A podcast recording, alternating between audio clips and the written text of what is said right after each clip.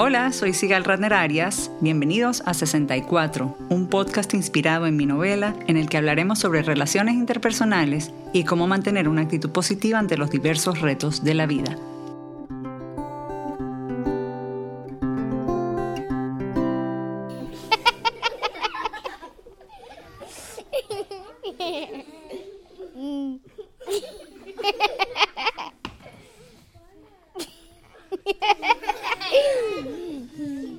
Bienvenidos a otro episodio de sesenta y cuatro del podcast. Con motivo del Día Mundial de la Risa, que se celebra el primer domingo de mayo, estaremos conversando sobre los beneficios de reír para la salud y para el ánimo y cómo recuperarla si la hemos ido perdiendo con los años. Para eso nos acompaña el humorista, escritor y conferencista experto en risoterapia, Menajem Belilti, a quien muchos de nuestros escuchas venezolanos seguramente recordarán como el director de los grupos musicales humorísticos Alpargata Cantorum y Foli Vergueta Quitita, además de como locutor de radio e imagen de montones de comerciales. Bienvenido, Menajem, qué gusto reconectarnos después de tantos años. Sí, es un placer estar contigo. Bueno, la última vez, como tú dijiste, hace como más de veinte años me entrevistaste. Yo te entrevisté a ti en un programa. Es verdad. Ahora me estás devolviendo la entrevista. Increíble, ¿eh? El círculo sí, se cierra después de... Uf, no ah, quiero ni decir los años porque se ah, nos cae la cédula mucho, aquí. Mucho tiempo. Mucho, mucho tiempo. tiempo. Sí, señor. Bueno, en un podcast anterior sobre la importancia del humor en las relaciones, nuestra entrevistada Marta Gelman te mencionó como uno de sus grandes maestros. Y me pidió que te dijera que hoy ella se considera a sí misma una de tus alumnas más aplicadas. Sé que has inspirado, sí, sé que has inspirado y ayudado a miles de personas a través de tus terapias, tus libros. Eh, pero para empezar, quiero que nos cuentes un poquito en qué consiste la risoterapia y cómo llegaste a ella. Bueno, yo empezaría por decir que, lo que el, cuando la gente oye risoterapia, inmediatamente imagina que alguien cuenta chistes y te ríes, ¿ok? Mm. Eso es una de las formas de reír y es válida, es maravillosa. Obviamente yo vengo del humor y el humor es maravilloso, pero eso como técnica no es risoterapia. La risoterapia está basada más en ejercicios y dinámicas que yo puedo practicar todos los días y no dependo ni del humorista, ni de algo externo, ni siquiera dependo de estar de buen humor. Simplemente me sé el ejercicio, lo practico y me conecto con la risa.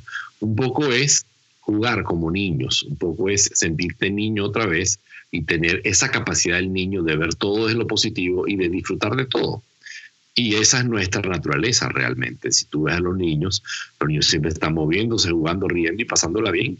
Y no necesitan nada muy especial para pasarla bien. La pasan bien porque es su naturaleza. Uh-huh. Y todos fuimos niños.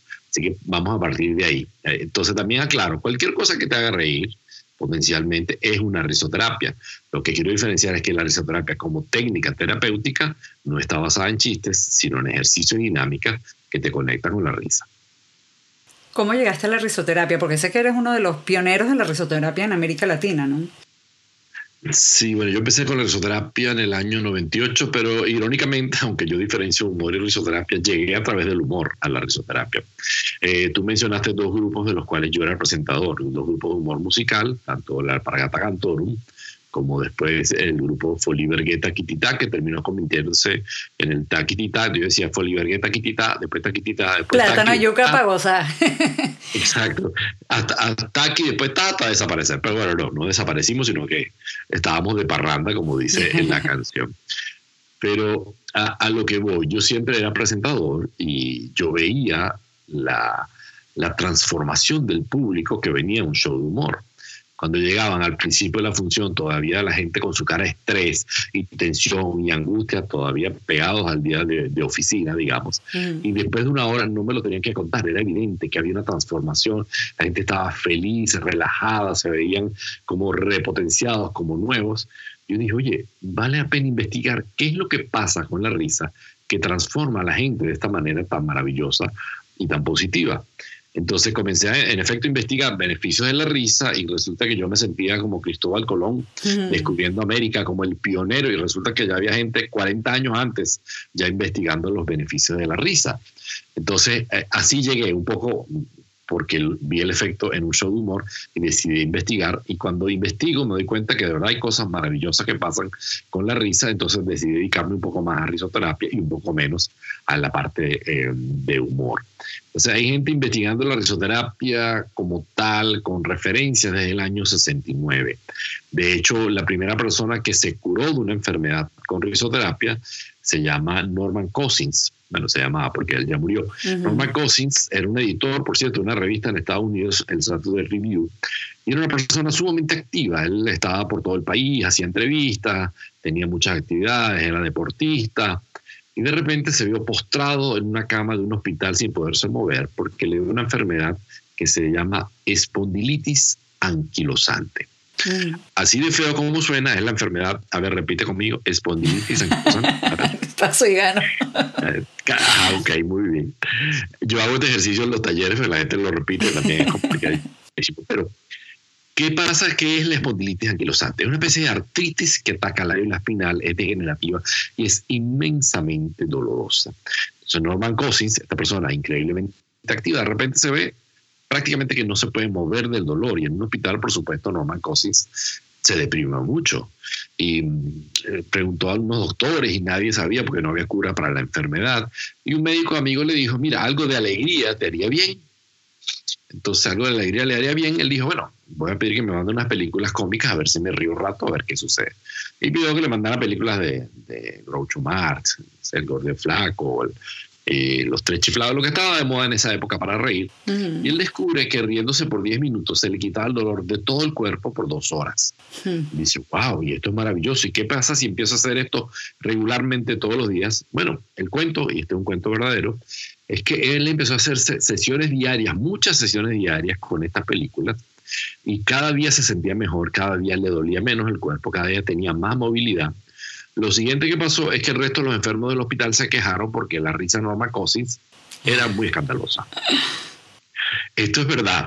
Y porque lo que pasa es que cuando la gente se enferma le gusta poder disfrutar el sufrimiento de su enfermedad, y es muy difícil sufrir si tienes a alguien muerto risa al lado, pues te provoca reír. Entonces, Norman Cousins se muda de ese hospital a un hotel donde además la comida era mejor, lo atendían mejor. Obvio. Y lo interesante es que él se cura totalmente de su enfermedad. Bueno, aquí aclaramos, por supuesto, siguiendo recomendaciones médicas como alimentación sana, vitamina C, que fue también muy importante, pero básicamente se cura totalmente de su enfermedad, más nunca la padeció con risoterapia. Que él decidió pedir presupuesto a una multinacional para investigar científicamente mm. los beneficios de la risa. Y uno de los experimentos que hizo fue con una persona que fingía la alegría, ¿okay? Que fingía, eh, específicamente, era una, se supone que era una actriz que estaba llegando de haberse ganado el Oscar, y le decía a todos, con la emoción y la alegría del momento, que se había ganado el Oscar. Mm. Entonces le midieron los niveles antes de hacer eso y después, y resulta que el resultado es exactamente igual como si hubiera sido verdadero. Es decir, fingir emociones positivas te da los mismos resultados para tu cuerpo en cuanto a beneficios que sentirlas realmente. Por eso la risa fingida tiene los mismos beneficios. Lo que físico, por lo menos. No, porque no, anímicos no. también. Anímicos también, te cambia, te cambia el ánimo también, porque está demostrado que tu parte emocional está completamente ligada a tu parte corporal. Es decir, si tú le dices a una persona que se ponga en posición de persona deprimida, ¿ok? ¿Cuál es la posición de persona deprimida? Miras hacia el piso, estás como sin energía, y desde ahí que trate de decirle algo alegre a una persona que está al lado va a ser imposible. Mm. Y si la pones a una persona, esto es un ejercicio que hacemos en los la formación de risoterapia, por una persona en posición de éxito y alegría, parada, mirando un poco más arriba de, de, de la vista del observador, con los brazos extendidos, mirando hacia arriba, y de esa, de esa posición tratar de decir qué mal me siento, y no puede decir qué mal me siento. Entonces, ¿qué pasa? Así como tu expresión corporal se conecta con tu emoción, tu emoción se conecta con tu expresión corporal. Entonces, para, para resumir, entonces sí, fingir la alegría te hace estar más alegre porque te eleva las endorfinas. Las endorfinas le dan una señal a todo tu cerebro uh-huh. para darte esa sensación de relajación y bienestar, y te baja el dolor. También real, es un efecto real que tiene la risa, así sea fingida. Entonces, el planteamiento de la risoterapia es que nosotros no necesitamos el chiste para reír. No necesitamos nada externo, porque, repito, el, el caso de los niños.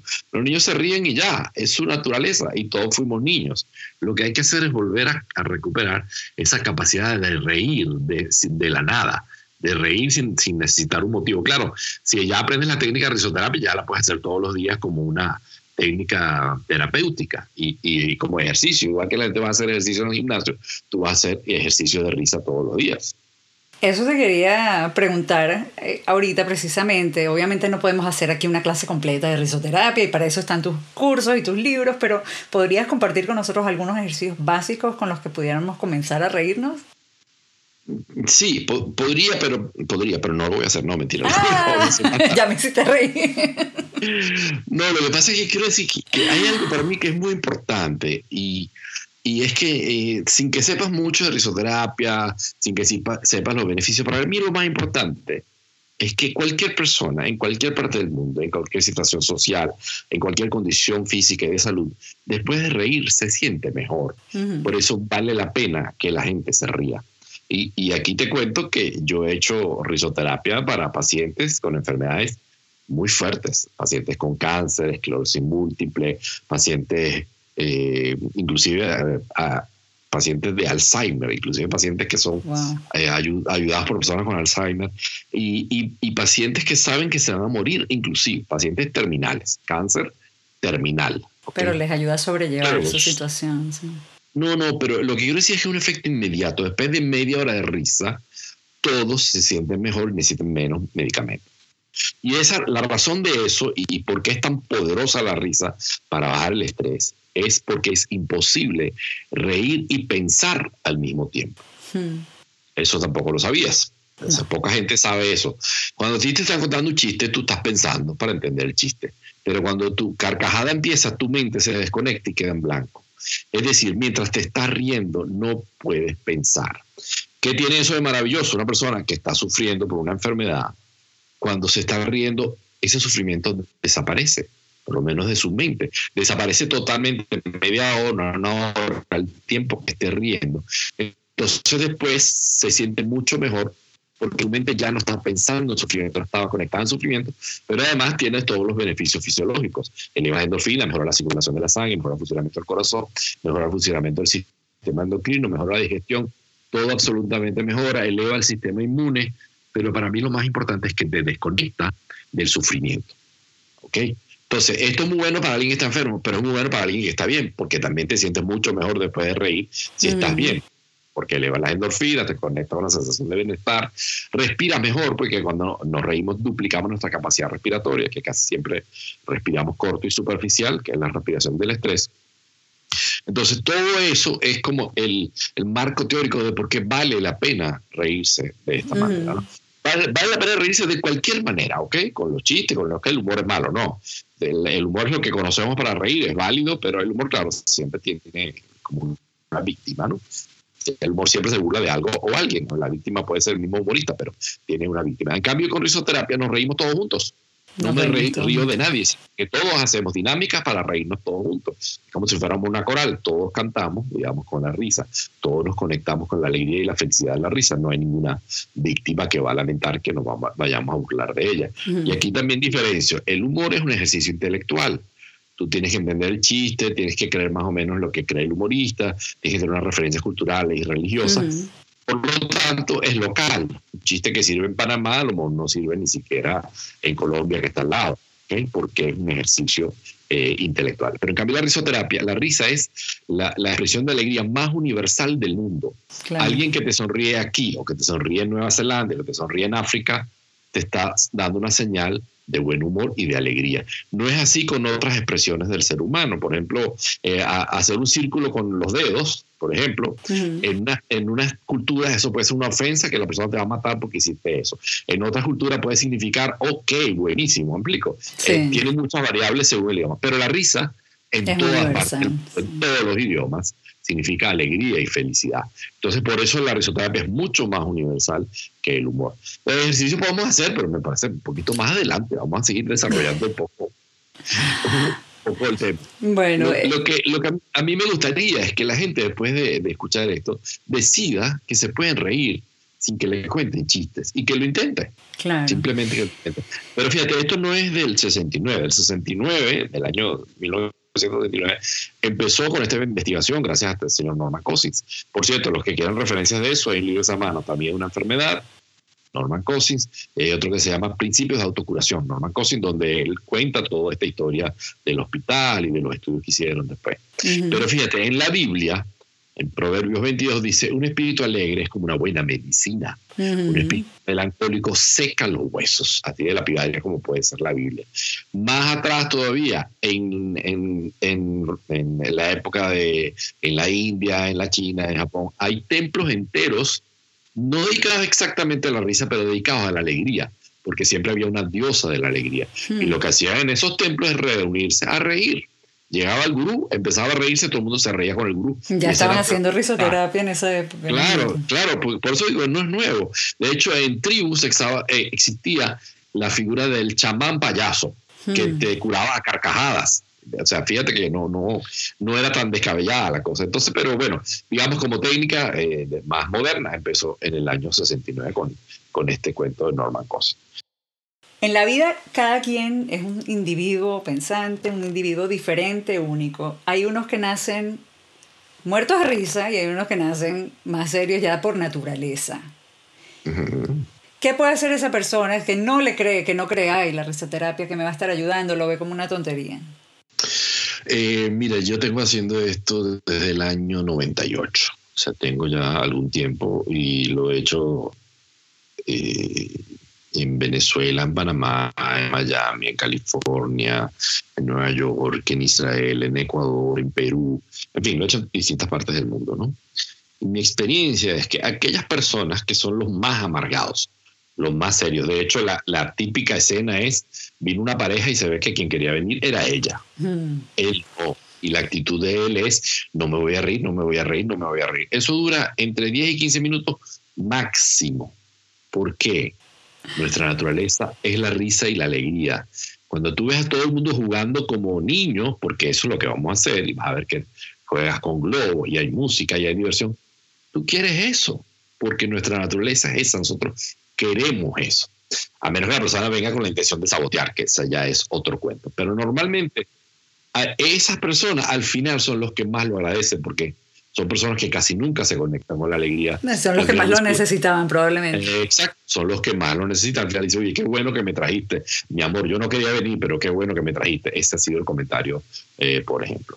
Eh, sí, genéticamente traemos una información y ciertamente hay gente que por naturaleza puede ser un poco más amargada que otra. En, en general, si lo vemos, los europeos son como más amargados, digamos, la gente de costa es como más alegre, los latinos en general son como, como más alegres. Pero la realidad es que según la psicología positiva, tú, la parte hereditaria de tu porcentaje total de la personalidad es como un cincuenta por ciento. La parte de las circunstancias, no sé, dónde vives, dónde naciste, dónde creciste, es diez por ciento. Pero hay un cuarenta por ciento que tú lo defines a voluntad.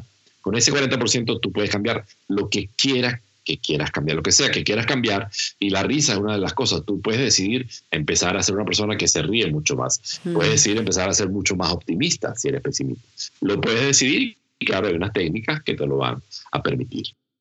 Bueno, hablemos de las técnicas ahorita. Bueno, una cosa importante es que es bueno que la gente sepa que dependiendo de la vocal que tú utilices para reír, vas a impactar diferentes partes del cuerpo. Es decir, no es lo mismo reírse con la A que con la G, que con la I, que con la O, que con la U. ¿Ok? Entonces, por ejemplo, cuando nos reímos con la A, que es la más típica, digamos, para nosotros uh-huh. los hispanohablantes de, digamos, España y los países latinos, tú relajas desde el centro del pecho hasta el cuello, digamos todo lo que es el aparato respiratorio en especial. Y aquí también es bueno aclarar, no es que las vocales de la risa te separan el cuerpo en pedacitos, no. Cualquier vocal de la risa va a ser beneficiosa, pero estas vocales impactan un poco más una parte del cuerpo, impactan en positivo, ¿no? Entonces cuando te ríes con las A, tú relajas mucho tu aparato respiratorio y empiezas a respirar mucho mejor. Cuando te ríes la G, la G es la ideal para gente como tú, locutores o personas que utilizan la voz mucho o la voz para trabajar, porque cuando te ríes con la G, relajas la garganta. Si tienes un dolor de garganta, se te alivia la garganta. Si no tienes ningún dolor, tonificas las cuerdas vocales y te preparas para hablar. Y una parte muy, muy interesante con la G es que si tú tienes eh, algo difícil que decirle a tu pareja, a un hijo, a un compañero de trabajo o al jefe, con la G se genera un desbloqueo emocional que te hace más fácil la comunicación. Hmm. De hecho, no solo eso, sino también personas que de repente tienen miedo escénico. Reírse con la G los ayuda a expresarse mejor. Hubo una chica una vez que hizo con nosotros la formación de facilitador de risoterapia y ella me decía que ella se ponía nerviosísima porque una vez al mes tenía que dar una charla a sus quince compañeros de trabajo, le sudaban las manos, se ponía de verdad, no, no era agradable para uh-huh. la, la, la actividad. Entonces yo les dije, mira, ríete durante cinco minutos antes de la actividad con la gente. Al siguiente día de que hizo la charla, la, la siguiente vez me llamó y dijo, mira, por primera vez disfruté hacer mi charla, porque se sentía totalmente desinhibida. Wow. Y se comunicó maravillosamente. Entonces, eso es la G, para que veas lo poderoso que puede ser la risa para cosas específicas. Después viene la risa con la I, que es esa es la típica risa de las brujas. De bruja. La risa de brujas en los dibujos animados típicamente es la I. Y se ríen cuando van a hacer una travesura o cuando acaban de hacer una travesura. Entonces, la, el, ejercicio, sí, el ejercicio que hacemos es reírnos con las I, pero con diferentes posiciones, ¿no? Entonces, la primera posición, tienes que frotar las manos como bruja. La segunda posición, meneas el caldero con el gran cucharo, o sea, el gran caldero que tienes para hacer sus pócimas, ¿sabes? Los sapos, las culebras. Y lo tercero que hacemos es volar con la escoba. Todo eso lo hacemos en un salón, son dinámicas, ¿no? Entonces, todo eso lo hacemos riéndonos con las I todos juntos. ¿Qué pasa? ¿Cuál es el efecto cuando te ríes con las I? Fíjate cómo tiene sentido. Cuando te ríes con las I estimulas la creatividad y la intuición. Entonces, bueno, creas o no en ellas, la figura que tenemos de las brujas es que son creativas y que son también intuitivas. También cuando te ríes con las I se estimula fuertemente la circulación de la sangre, en especial del cuello hacia la cabeza. O sea que tu cerebro está... está mucho mejor oxigenado cuando ríes con la I. Mm. Después viene la risa con la O, que es la típica risa de ¿quién? ¿Quién se ríe con la O? San Nicolás. Muy bien. Oh, oh, oh. San Nicolás, Santa Claus, depende como lo llamen en diferentes países. Papá Noel, Noel, exacto. Sí. Y, y lo que pasa cuando te ríes con la O es que relajas desde el centro del pecho hasta la cintura y la parte inferior de los pulmones, específicamente todo lo que es el aparato digestivo principalmente. Aquí también aclaro, o sea, también no es muchas más cosas en esa parte, pero principalmente el impacto es en el aparato digestivo. De hecho, las personas que tienen problemas de estreñimiento, si se ríen con cualquier vocal, pero en especial con la O, se le van a quitar los problemas de estreñimiento. Garantizado, ¿ok? ¡Wow! Es muy poderoso, realmente muy poderoso. Después está la risa con la J U, que es muy, muy importante. Bueno, en Venezuela hay una expresión, hay juju. En Venezuela decimos cuando hay algo de un encuentro ah. cercano de tipo sexual, decimos que esas personas tienen un juju. Fíjate que cuando nos reímos con la J U, en efecto, se estimulan las hormonas y los órganos sexuales. Entonces, cuando te ríes con la J U pasa otra cosa, y es que estimulas la prosperidad y la creatividad. O sea que es muy importante reírse con la J U. Por razones de tiempo, no podemos hacer un ejercicio con cada vocal porque necesitaríamos como... no sé, como quince minutos nada más para ese ejercicio, pero podemos hacer un ejercicio. Yo recomiendo hacer el ejercicio de reír con todas las vocales en la mañana, antes de empezar el día. ¿Te metes al baño y antes de cepillarte los dientes haces tus vocales? Eh, eh, no, realmente, en, bueno, en mis libros yo tengo una cosa que se llama el rito de la mañana. A ver. El rito de la mañana tiene tres partes. La primera es que apenas al abrir los ojos, tu primera conexión y tu decisión sea agradecer. Agradeces, no sé, a lo que tú creas, al universo, a Dios, a lo que tú creas, pero da las gracias porque estás ahí. Piensa que mucha gente no va a estar ahí ese día. Entonces lo primero es dar gracias. Conectarte con el estado de agradecimiento hace que te sientas mejor para empezar el día. Luego, cuando estás en la ducha o en la regadera, como lo llames, cuando estás debajo del agua, yo aquí le pregunto a la gente en los talleres, sobre todo en, en empresas, yo lo hago mucho para empresas. Ok, ¿cuál es tu diálogo interno cuando estás ahí debajo del agua en la ducha? Más del noventa y siete punto siete por ciento responde, bueno, yo hago una agenda de lo que tengo pendiente. Hmm. Entonces, y a todo el mundo le parece normal porque lo han hecho siempre así. Cuando tú haces una agenda de lo que tienes pendiente, ¿con qué emoción te conecta? ¿Con alegría y felicidad? No, conecta con estrés, con angustia, con apuro, tengo que ir rápido, tengo mucho pendiente, etcétera. Y yo le digo a la gente, mira, de todos modos, tú vas a estar el tiempo que tienes que estar en la ducha porque te tienes que bañar, para eso estás ahí. Entonces, ¿la propuesta cuál es? Decidir a partir de mañana o de hoy mismo, si te vas a duchar, que vas a estar totalmente presente en el aquí y ahora, pero además con la intención de disfrutar al máximo ese momento en que estás debajo del agua. Uh-huh. Entonces, ¿qué puedes disfrutar ahí? Puedes disfrutar, bueno, la sensación de limpio, el olor, la, la, la, la parte táctil del agua cayendo sobre tu cuerpo. Puedes poner una vela de aromaterapia si te gusta eso. Puedes tener una música que te encante. Pero lo más importante es que estés presente en el aquí y ahora con la intención de disfrutar. Y no te preocupes cuando termines la ducha, cuando salgas, bueno, ahí va a estar la gente, lo que tienes pendiente y el estrés y todo lo demás. Entonces yo planteo tres pasos. Son esos dos pasos. despertar, agradecer. Segundo, disfrutar tu ducha estando presente. Y el tercero, justo antes de salir a la calle, antes de, después que termines todo lo que haces, no sé, las mujeres maquillarse, los hombres afeitarse, etcétera, te vas a reír con todas las vocales, mínimo un minuto por vocal, ¿ok? O sea, con la A, con la G, con la I, con la O y con la U. Y es importante que le digas al resto de la familia lo que vas a hacer, si no van a decir, se volvió loca mi mamá, se volvió loca mi papá. Si, si los pones a participar con, contigo, mejor todavía. Entonces, como no da tiempo a hacer cada una de las vocales, por razones obvias de, de espacio-tiempo, lo que vamos a hacer es un ejercicio que es con todas las vocales juntas. Ok, yo te acompaño. Claro, claro, vamos, todos los que nos están escuchando, tú y yo y todos, vamos a hacer una gran carcajada, pero esta carcajada va a ser con todas las vocales, o sea, vamos a reírnos jajejijoju varias veces, ¿ok? Dale. Entonces cuento hasta tres, tomamos aire, cuento hasta tres y nos reímos todos juntos. A ver, uno, dos, tres. Jajejijoju, jajejijoju, jajejijoju, jajejijoju, no puedo la risa. Hasta mi perro se está riendo. Exacto, entonces fíjate cuál es el efecto. Por supuesto que al principio una, una risa fingida y de mentira, al final te da tanta risa que terminas riéndote de verdad, y eso es lo que va a pasar. La realidad es que las personas que ya están entrenadas dicen risa y de inmediato se conectan con su risa verdadera, que puede ser inclusive una risa muy contagiosa. Y la risa verdadera no es la que tienes ahorita de adulto, es la que tenías de niño. Entonces, cuando te ríes, cuando lo practicas regularmente, te vas a volver a conectar con tu risa de niño, que es la más deliciosa. Es risa sin complejo, no me importa lo que diga la gente, no me importa lo que dice, yo me voy a reír como yo quiero. Ese es el niño que se está riendo. Me encanta, me encanta. Menajem, para terminar, muchos de nuestros seguidores son venezolanos y me gustaría cerrar con un mensaje de aliento para ellos ante las circunstancias difíciles y hasta caóticas que puedan estar atravesando dentro y fuera del país.